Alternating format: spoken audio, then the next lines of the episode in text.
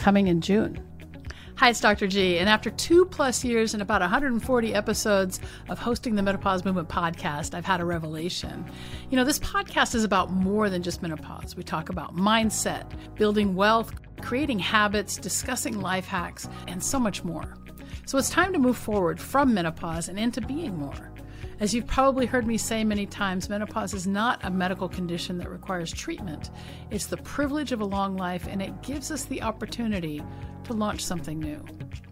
To that end, I want to help in more ways than just menopause. Welcome to the Launch Your Life with Dr. G podcast. It's the only mindset podcast that provides weekly actionable insights for lasting happiness and change, specifically created for high achieving professionals who are ready to bounce back and prevent burnout. We're still going to have awesome guests. We'll still talk about the menopause things that, that women want to know about, but we're going to focus on mindset. Now, why, you might be asking? You know, because we live our entire lives in our minds, and the faster and more efficiently we can make it a happy place, the better our lives will be. Life is a series of adventures, and we can launch our next phase and create 1% improvements together. I'm honored to be on this journey with you. And I can't wait to bring you all of the awesome guests for this new podcast.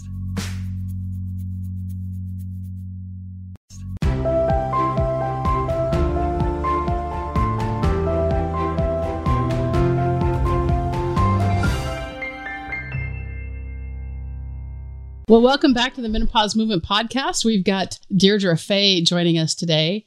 Deirdre is a licensed clinical social worker, the author of Attachment Based Yoga and Meditation for Trauma Recovery, co author of Attachment Dis- Disturbances in Adults. I didn't get a chance to read it, I got a chance to skim it, and it looks very, very intense. It's a it's a psychology textbook, which is which is in and of itself a, a, a chore uh, for me anyway. and uh, I try and, to simplify. yeah. And then uh, the author of a Becoming Self so, Safely Embodied Skills Manual. She's uh, let's see what else do we have here. Well, the BSE, the Becoming Safely Embodied Skills, are now used around the world by individuals and uh, groups and therapists and teachers. They're just really succinct, little, simple skills to help people actually live in their body instead of just thinking about their lives that's, and getting caught in the ruminations. Oh, that's great. So, a couple other things. The book, the book, uh, Attachment Disturbances in Adults, won a bunch of awards. I saw that on um, on Amazon, and it was like in in 2017 or something. It won like the highest award that you can get in a textbook, right? Right. Right. Yeah, that's that's pretty cool and in the field of trauma and attachment right? in the field of trauma and attachment. So so this is interesting. Simple skills. So one of this book is used to help people get some tools to manage their trauma and their wounding and to live in their skin. And that's that's an interesting thing because i have i have a, some trauma in my background that we can get into.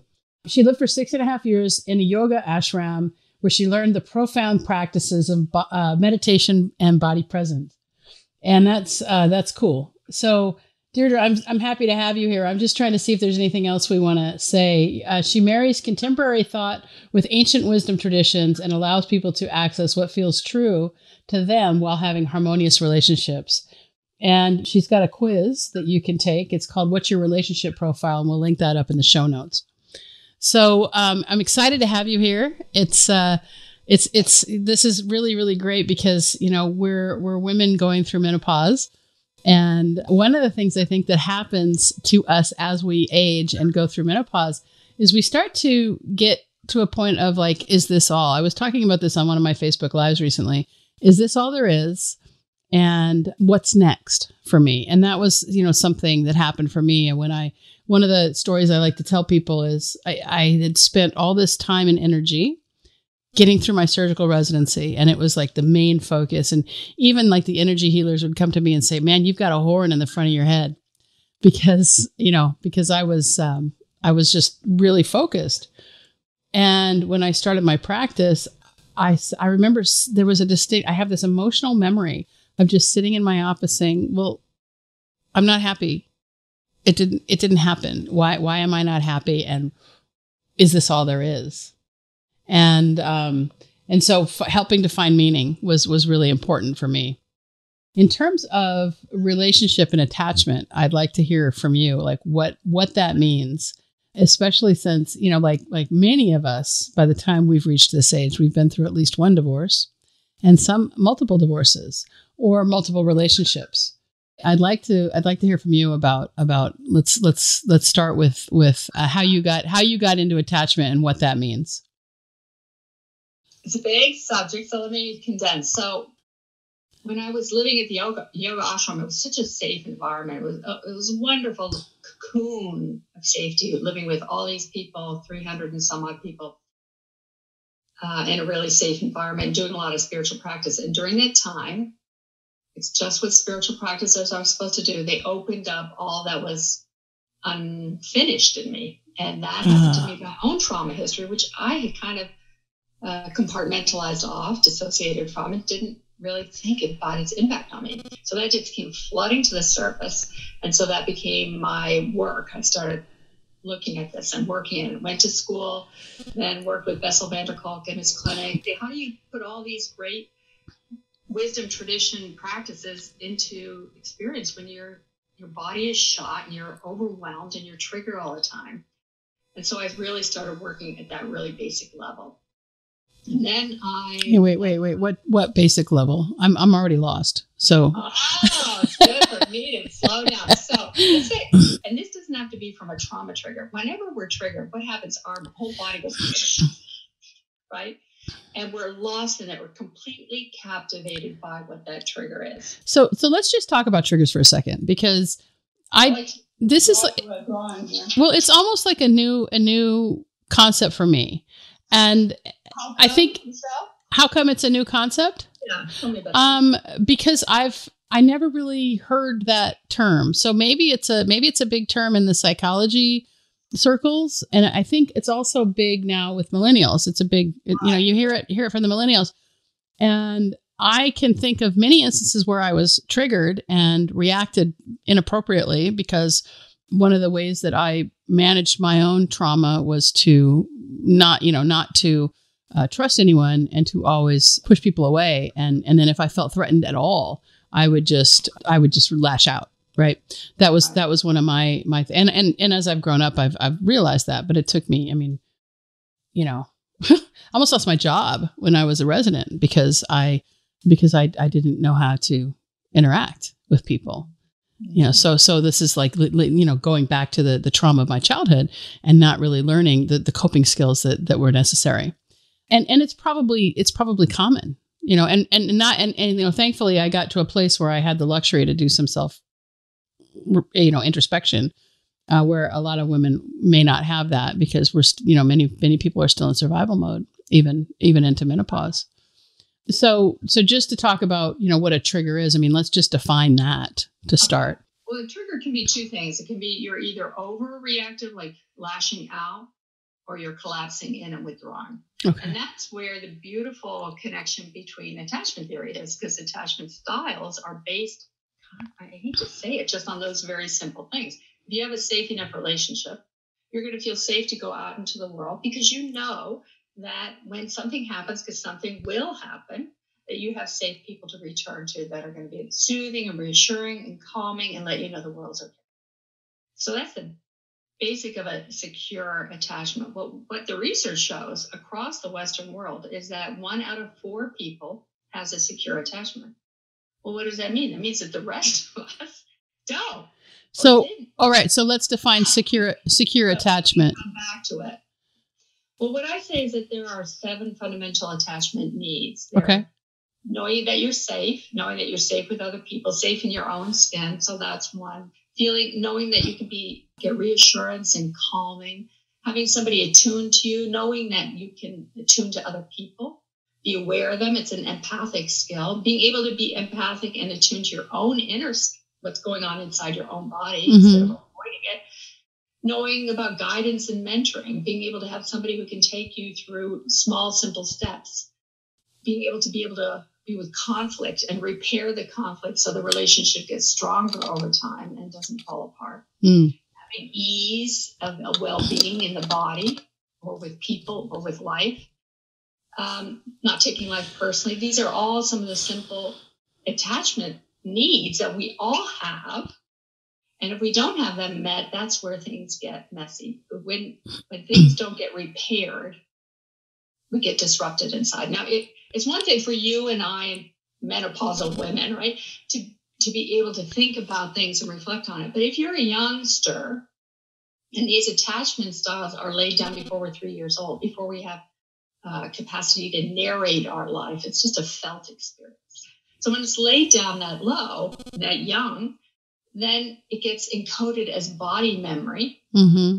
felt experience, and not it's not cognized. And so one of the things that happens is as we're growing up, kind of push away all those sensations that don't make sense or we don't know what to do with or are overwhelming, and we build a self on top of that. But then we feel split inside. We're like, why? Why is this happening? How come life doesn't fit the way I want, right? Yeah. Part of what you're describing, what I describe, it's just life. And so part of our task is being able to be attuned to ourselves so that we can make sense of our inner world and put the pieces back together. And then choose how we want to be in this in this life, in this time, in this relationship. And that's what gets complicated. But if, we, if I'll draw you a little, if we think about triggers, this is what seems to make the most sense for people. So here we are in, say, 2019. But we all have memories. Now, this is not how memory is actually encoded in, in the mind or in the body, but here we are doing our regular thing. And we've got all this stored stuff. Now, some of this stored stuff is really highly charged. And so when we're here and somebody says, Gosh, Michelle, why, why did you do that? And you have, as much as hard as you work, a lot of stuff down here in the past that's like charged. When this happens in 2019, it's going to immediately associate, in not even nanoseconds. Yeah. So, so quick with this. And if this is so charged and unable to be contained, this is going to pop in. To, you know, the word sounds so simple. It explodes into this present moment in 2019. And we think it blows up in 2019. And we're no longer thinking, oh, there's a nice past experience. No, mm. it's all happening now. And we get crazy. Does this Why? So are you saying that that okay, so just just so I understand. Are you saying that that this can be something that we've hidden from ourselves that all of a sudden we're remember, remembering uh, because of uh, some sort of a, an experience that uh, you know obviously triggers it but brings something that's been really really pushed down into the surf up to the surface? Is that what you're saying is happening? And so what was something that maybe our psyches have pushed down as a as a protection mechanism and then all of a sudden either through a, a positive where where we've been working like what happened with you at the ashram or through a negative somebody pushing us in a way that's uncomfortable these memories are coming up is it always is it always memories or can it be well, we, we, we think about memories as something that we can cognize and understand. But what if it's just like this felt oozing, you know, mm-hmm. this like sense of like, I have a lot of people say, I wake up in the morning and I'm um, really anxious or depressed. But why? When you wake up in the morning, there's nothing has changed. Right. That you're tapping into a state. So often it's really helpful for people to reflect on what was, what, when you're waking up in that state, what's that anxiety? You have to link it back. You have to, uh, you have to, it's like a big puzzle piece. You have to sure. together. How, where does this, where would this have felt like this before? In the morning in the more usually it's it, there's some similarity but sometimes it doesn't have to be i know? see. You have to play around in the field and it's, it's more of an art than a science it's not like there's anything specific but something will rise to the surface. I see. Now not to go too far off track but this is where the beautiful intersection with the ancient wisdom traditions are is because they say that consciousness is clean and clear but that we have these imprints on us and what we're imprinted with stays with us, and it stays with it as a thought, a body sensation, um, an interaction of some kind. So when it this is so that's in the spiritual world, but if we think about it from an attachment perspective, if somebody has a, a mother or father or caregiver that doesn't attune to them and lets them cry by themselves, that leaves us an impression in our system. And it's out of those simple little things that we build what's called a representation. It's how we then see the world. And that lens that we see the world then um, kind of predetermines how our relationships in life will be. And the research is that if for uh, many teenagers, I think it's 77% of teenagers, those early attachment representations, those impressions on our system, actually live out later in life. Like 77%. If you have this attachment, you're going to have that later in life, unless you change it. Right, right. But that that requires that requires some some deep inner work to change it. Yeah, I, I guess that's true. I, I, want to say I, I, want to avoid the word deep only because I don't want it to make it so scary for people. It's sure. Like, it, it is. It's a process and it is a, a system, but we can change. Yeah. Well, uh, so so I just want to make an example. So one of the things I learned, actually, I was at one of the James Wedmore's uh, conferences uh, back in April, and one of the things that he said really really struck me.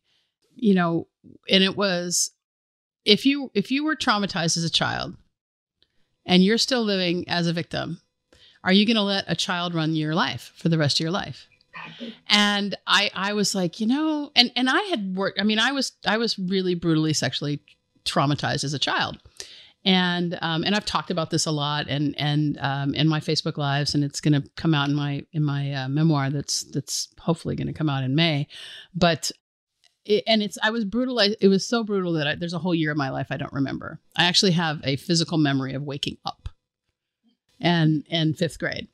And so what what I find uh, fascinating about that was that you know I worked through it and I realized that you know one of the main things for me was forgiveness and the for, that forgiveness was for me you know and and it didn't matter you know what those other people whether they accepted my forgiveness or not that that I was going to get free of them from that but it's easy to kind of get stuck in this whole feeling of, uh, uh, you know, victimhood and think that, you know, you're doing, I, like, I was like, I'm doing this because this, this, this, and this happened to me when I was little.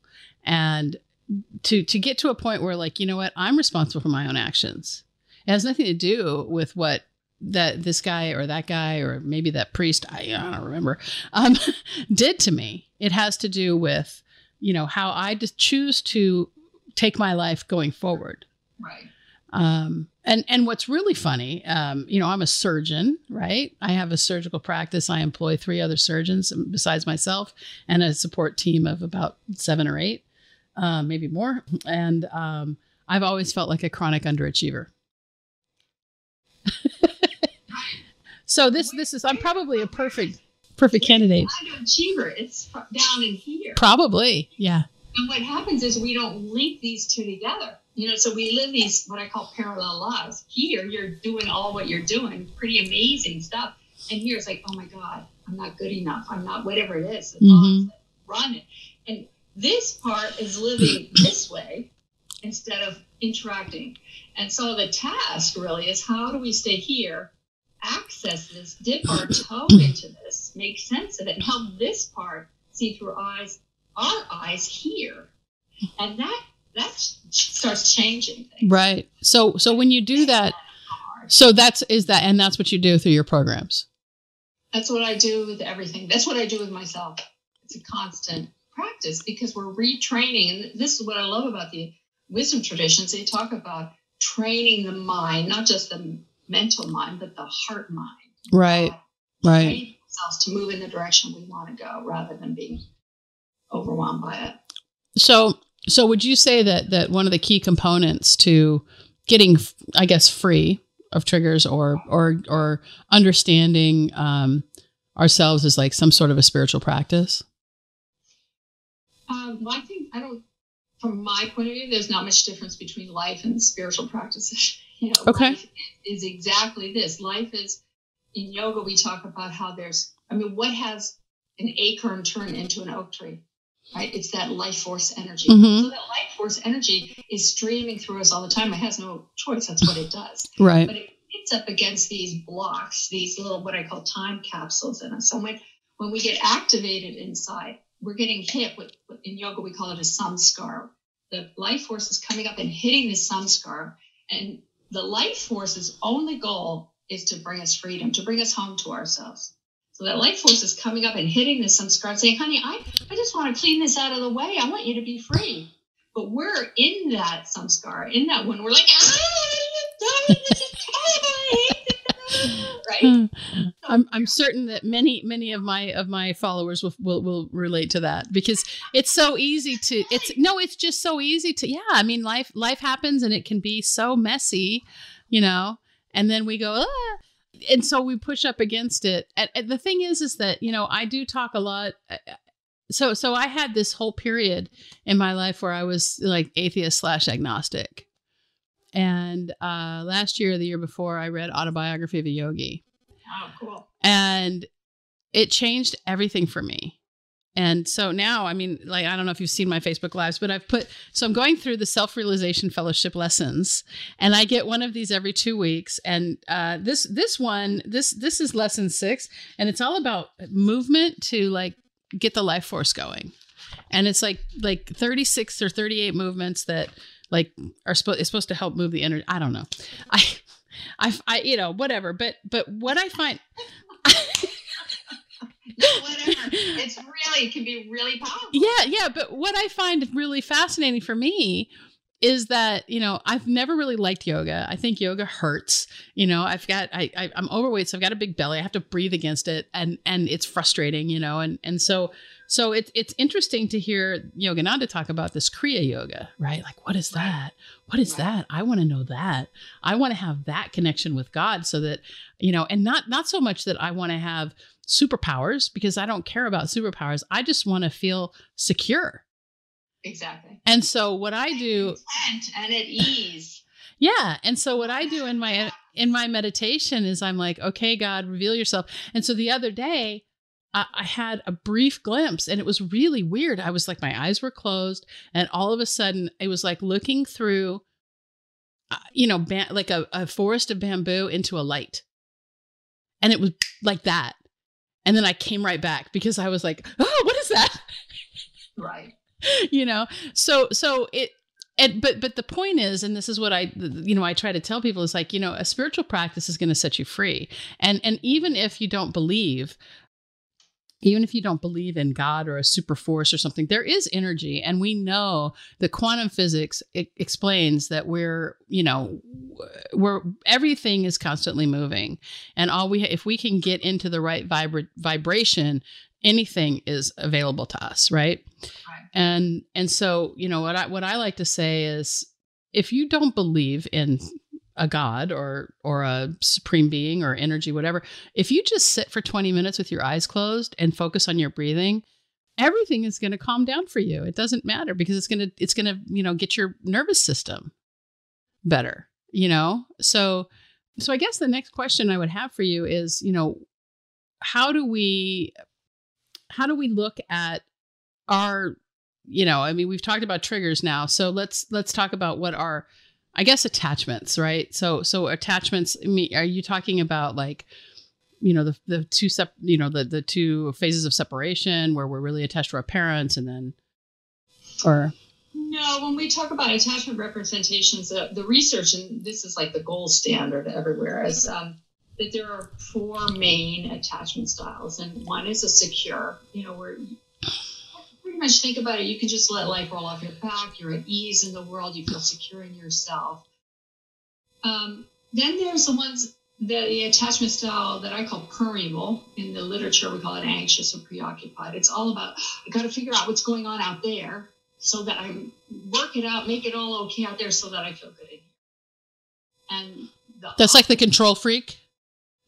Well, they can be. We can control in many different ways. I can try to control you out there and control the circumstances of life out there because I don't feel safe inside myself. Okay. The other style would be somebody that's dismissive or uh, we call it more contained. Somebody that's like, okay, I'm not going to get involved. I've got, I'm okay by myself. I don't need anybody. I'm fine.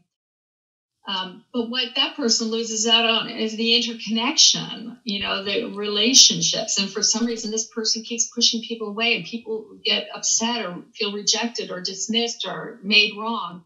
So those are the two extremes. And then there's this third, uh, fourth style called the disorganized attachment, which is all over the place. It can be multiple things. And what we also see is, depending on where you are on the spectrum, this part here might be dismissive and this part here might be anxious. So it depends on what part is taking over the scene. Sure. Now, some of us have a more predominant style, and some of us have um, a mixture. The whole idea of being free is being able to stay more in 2019 or this current present moment, being able to say, like, wow, look at how that part is like taking over the show here. Man, is this what I want? Who do I want to be right now? Okay. Yeah. So so we talk a lot about um you know how you can't fail the present moment you know how how the, actually in this yeah it, it you know you cannot fail now you know you can there's there's things are going to happen you know they're good things or bad things we don't know but if you can stay and it's hard you know every once in a while you can get you get into this flow where you can be present and then it's and then and then what happens is you can actually learn to become the observer but you know it's it's it's hard. You know the, the michael singer book right? Have you read it? Um yeah he taught us back in the day. The untethered soul. You know like who who who is listening to the voice right? And um and so it, it, and and adyashanti who who wrote a book called um uh, pure meditation right? True true meditation. And when you when you really get down to what what it is is just like awareness and that's our connection with the cosmic consciousness. And then and then it starts to get really weird and and then I start to feel like oh I'm thinking um like a philosopher and I don't like how I feel when I you know when I think that way. So um but yeah, it's it's uh it's a really it's a really interesting place to be in in in trying to understand ourselves, right? I mean that that's what this is all about. I mean we're we're all in a in a place where you know we come from wherever we come from into these bodies and the goal is to you know kind of reconnect with god. At least that's what yogananda said right? You know we're we're we're on this this quest to reconnect with god. And if we want to do this self discovery um getting to a point where we can see what all these things mean. Does that make sense am i making any sense at all? Yeah. okay. And you know, to go back to your meditation where you saw this light and then you pulled back. Yeah. What practices, spiritual practices, are all designed to do is to ease ourselves and calm our system so that when we reach those moments, we instead of retracting, freezing, we go into it. Yeah. And that going into it is the process of letting go over and over and over again in our daily life so that when that happens, we can be one. Yoga is about becoming one with all that is. Yeah. So I was like, oh, how can we sink into that moment? Yeah, it was it was really um, different, and and I think because I was like one of the things that Yogananda says in the very first lesson, he says, you know, you need to go after God like a drowning man goes after a buoy, right? right. Reveal yourself, reveal yourself, and so then I finally, I, it was like, oh, I finally got it. it's, like, it's like a trigger. you know, it, it's kind of funny. I mean, I was super, super religious as a teenager. I, I was like in the born again Christian, you know, um, thing. And, and um, we, in the 80s, it was really weird because we, we would like pray for people. And then, like, I had my phone was disconnected from the wall and was still ringing. And we had some really like weird supernatural stuff happen back in the 80s. And, um, and, and it's funny because my friend Naomi uh, said, you know, I want an explanation for those times because it was, I mean, it was like really weird, psychically, spiritually strange times. And then I kind of let it all go because I had to come to grips with the fact that I am a lesbian. And when I was in the when the Christian religion, you know, I was with them, you know, that was not okay. And I actually did. I went through a whole ex-gay, you know, thing, and um, it was you know but it was it was really a hard lesson for me to to have to go through and that and so i i kind of rejected all christianity because of this belief that the christians put. But now that I understand a little bit better that religion is really the the people trying to control other people and it isn't really the spiritual person, you know. So so what else what else can we can we how can we help, you know, if somebody's like noticing that they're getting triggered and maybe not necessarily through a you know a meditation but maybe by through an interaction with their spouse or something how how can we help them improve their relationship? Gosh there's so many steps to it one is being able to step back from the moment you know. Be the observer. Yeah just i can remember once being really triggered and walking for an hour just saying this i'm just triggered i'm triggered i'm triggered just naming it we know from the research that being able to name something call it mindfulness as well it helps uh, externalize and create calmness. So just being able to name it, okay, I'm triggered. Don't make it about the content. Just say, I'm triggered. I'm triggered. Take a break. Let your nervous system calm down. Mm-hmm. Do any kind of technique. Go for a run. Take a deeper breath. You know, punch a bag. Whatever helps you just diffuse your energy. That's key. Step away from it. It's not about now.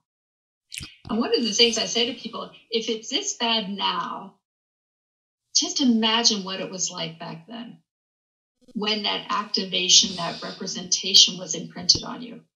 That you're feeling it now when you have all the resources and capabilities you do now, but you you didn't have it back then. So you're getting a glimpse, a tiny little window into how bad it was for us back in the day and why we had to shut it all down. Mm-hmm.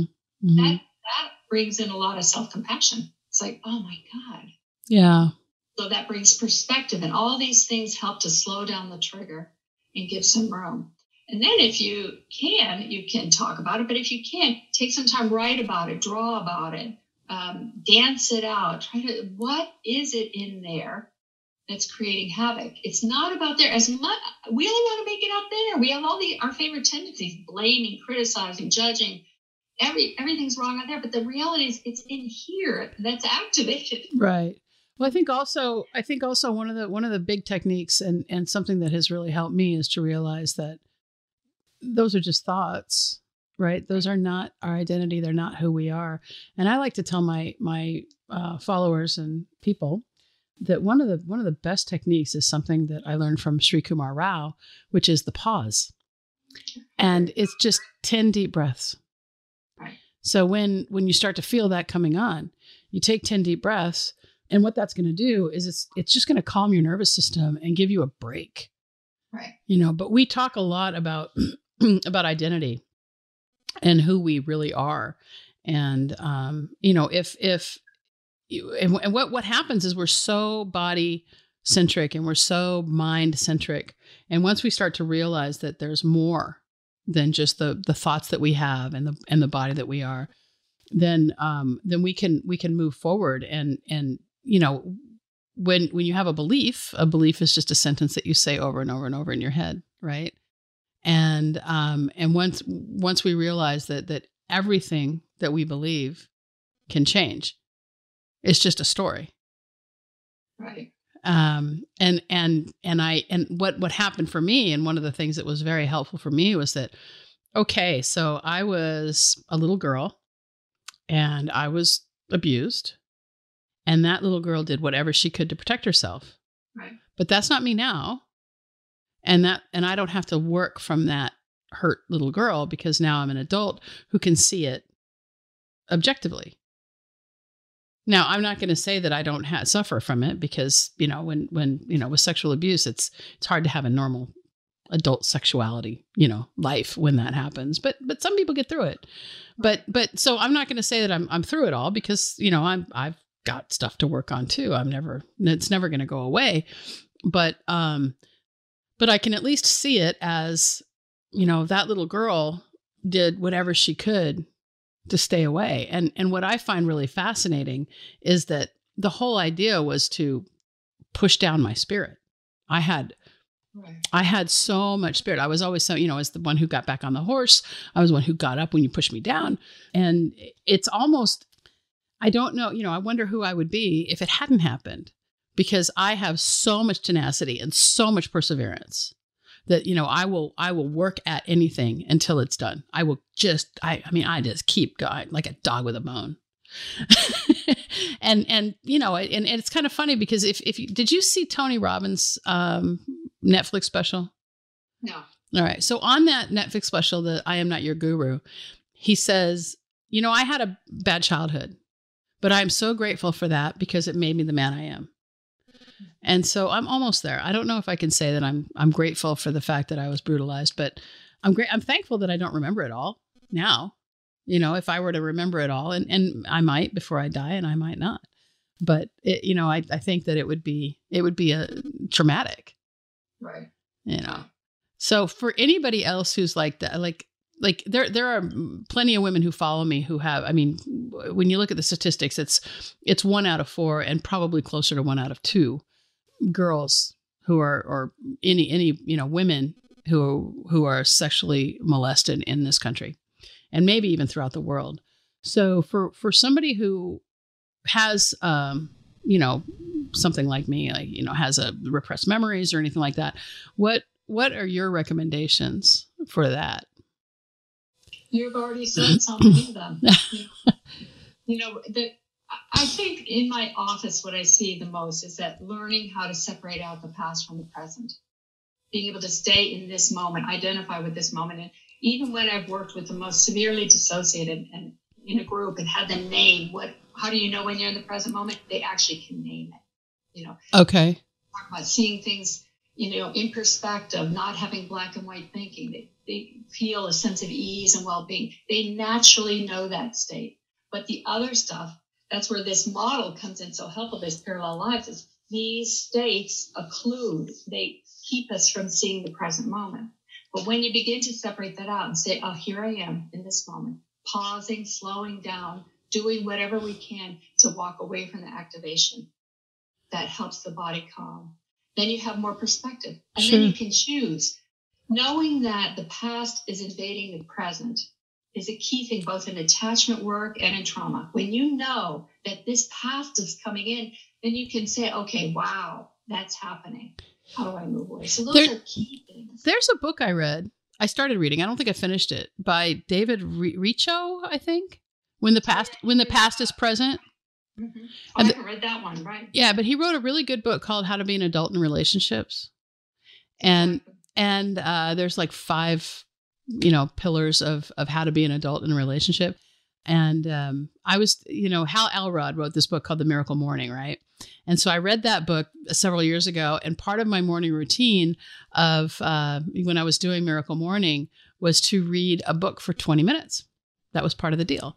And so i read this really hard book this how to be an adult in relationship 20 minutes at a time because man that that's a t- have you have you read that book yeah. Yeah. But, it's doing the reason it's hard, it's it's bringing up all this stuff. Yeah, yeah. And then he wrote this book out when the past is present, and I thought, you know, that might be helpful for me. And then I just, you know, I could be an adult and read this book, but I, I just I didn't finish it. But you know, one of the things is, is that I've found there's there's a couple things I want to go into, but one one thing I found that if you have a hard book, so I'll just give this little tip. If you have a hard book, the way to do it is to read it and you know take take like set a timer 10 or 15 minutes and read and then stop. And then, I mean, it took me, it probably took me three months to read that book, but I would have never read it otherwise. Right. And it was a really helpful book. But I wanted to go back and talk to you for a second about dis- dissociation or dissociative behavior and and kind of what that means because remember my audience is not medical and it's not uh, psychology you know for the most part it's just you know ladies living their lives. And so i, I want to understand what what that means what what dissociative what dissociation is and and what brings it on and that sort of thing. Well we have typical dissociation. You know if i'm busy my mind is crazy and i go downstairs and i where did i put that happened the other day? I went to the massage therapist I didn't have my check. I thought I brought the check. Where did I? Oh my God, where is it? That's a, just a simple everyday dissociation. That's not brain fog. It sounds like brain fog. it sounds like a menopause symptom. There's a whole spectrum of dissociation from the very ordinary. Yeah. What you described earlier on when you woke up and you said, Oh my God, I finally woke up. There was something you said. Yeah, I was in fifth grade. When I woke up, I was like, What happened last year? Right, exactly. Yeah. So what happened last year? So that's on the further end of dissociation. when we think about, you know, there's many ways that can show up where we literally forget we did something or some part of us takes over something that we don't know about. So there's all that whole spectrum. Okay. But the more we normalize it, really all it's trying to do is dissociation is trying to help us cope with life. And there's a good way to do it. Like you're being able to, and all of us being able to put our stuff in the past and say, I'm not going to deal with it right now. That's dissociation. Not bad, but what do we do later on? Do we incorporate it? Do we bring it back and do we link it back up? Like, even if you're reading a book that's hard, during that 20 minutes, read a little bit when you feel your body get activated, slow down, right. What's activating? What's going on in here? Not just in the book. Start naming and labeling what's going on in here and doing this process of disidentifying. I am not that because when we get activated, our nervous system takes over, and we're like, "Oh my God, this is me!" It's uh, right, right, changing our identity to yeah, right. flip right there. So our task is okay. Wow, it's not happening now. This is you know that act, this is a trigger. I'm activated. Let me yeah. see what I can find out about that rather than being the trigger.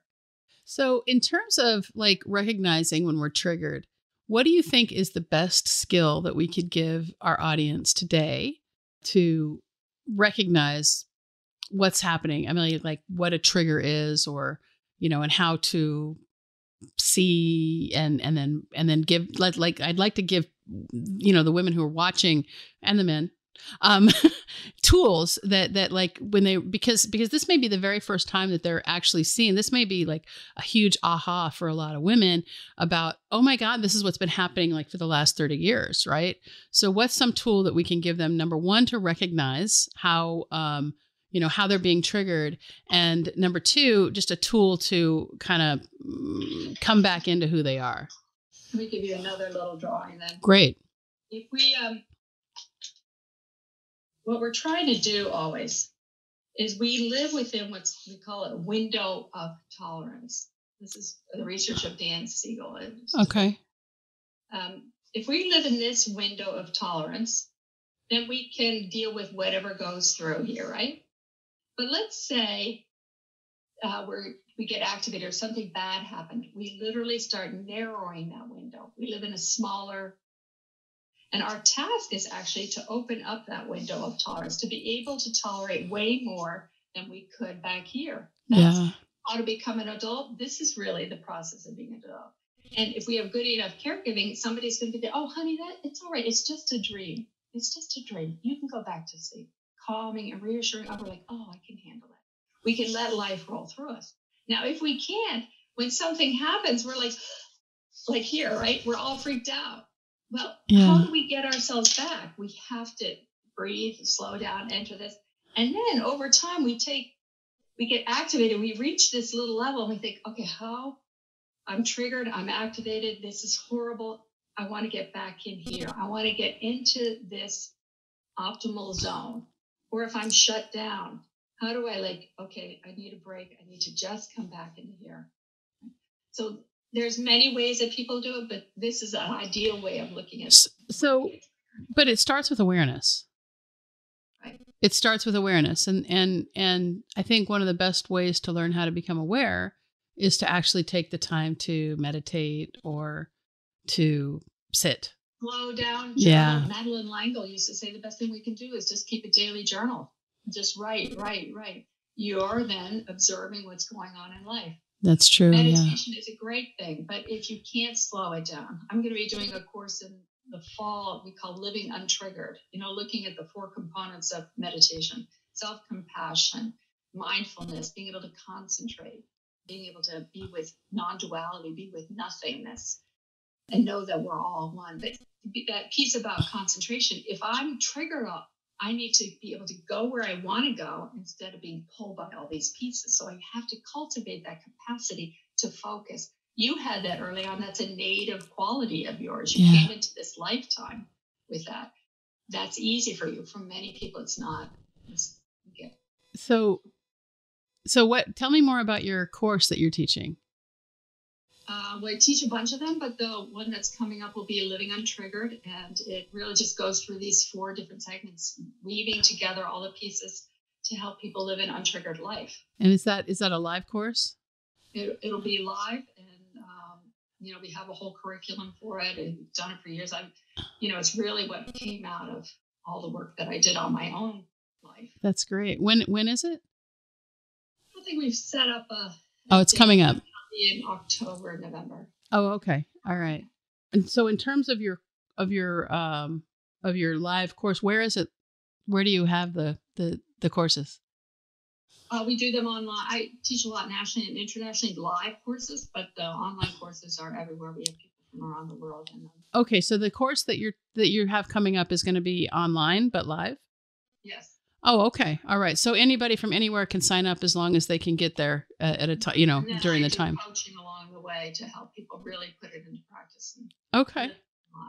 Sure. So so there's the opportunity to work with you in terms of your your online uh, live courses, and then also there is an opportunity for live coaching, one-on-one coaching with you, kind of similar yeah, to what we're doing right now. People in the community who've done the course and really used the skills, so it gets more, you know, real.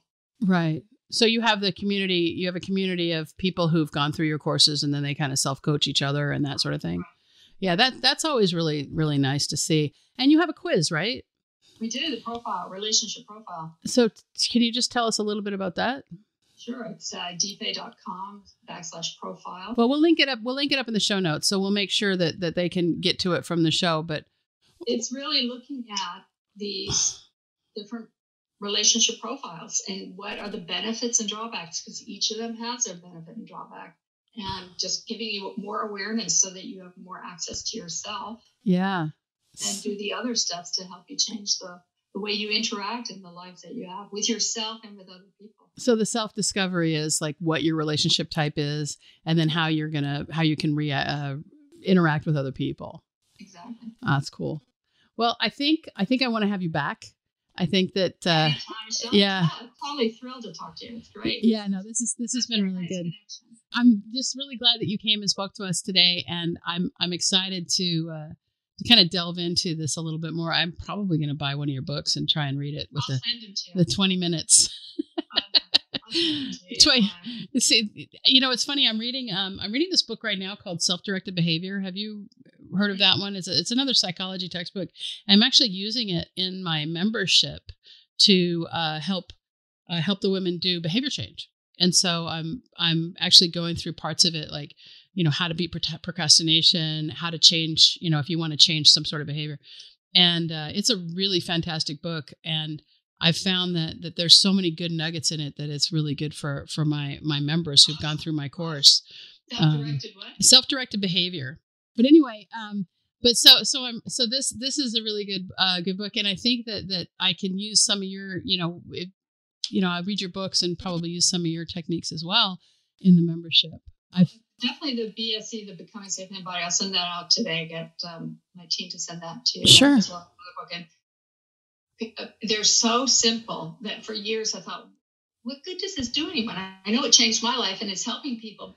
But the fact that that's what it is, and we think about it when I learned about attachment theory and think about guidance and mentoring, what that is all about is how do we scale something, take tiny steps so yeah. somebody can the scaffolding inside.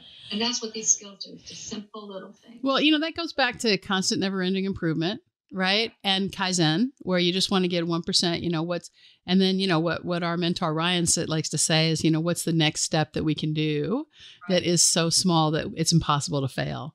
Exactly. You know, and so, and so we get, we get, um, you know, we, we, you know, the whole idea is to get to get to a point where where where we're in in this space of constant never ending improvement i like to tell uh, people that you know the, the women who follow me every monday i say okay what are you going to do this week? What are three things that you're going to do that's going to move you closer to your goal so that you are happening to your to your week and to your day and to you know.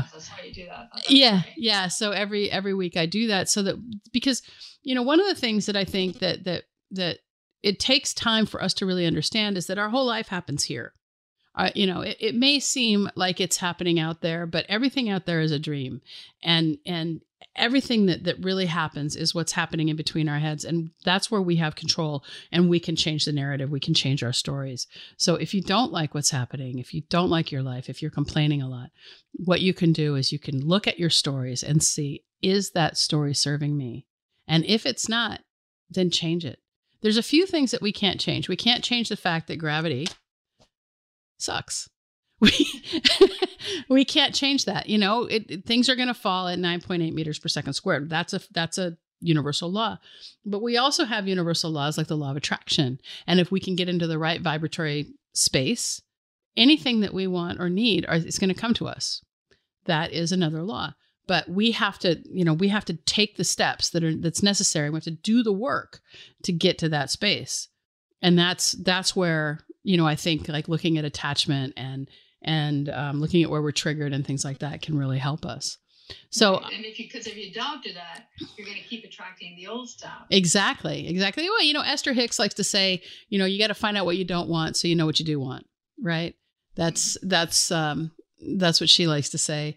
And um, well, I don't love I don't love Esther Hicks. I, I do. There's a couple things she says that I that I do like, but you know, for the most part, I'm still I'm still very skeptical about about channeling some sort of being. Um, so so I still have my own skepticisms as a scientist. Um, but anyway, I, I want to be mindful of time. So thank you, Deirdre, for for coming on.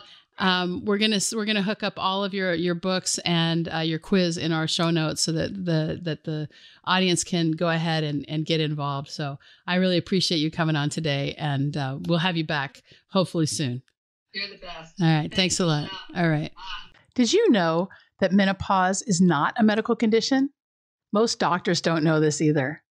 I like to say that menopause is the privilege of a long life, and to really take hold of our lives in menopause we have to unlearn what society and the medical establishment has told us about menopause. Thanks so much for being a part of the menopause movement.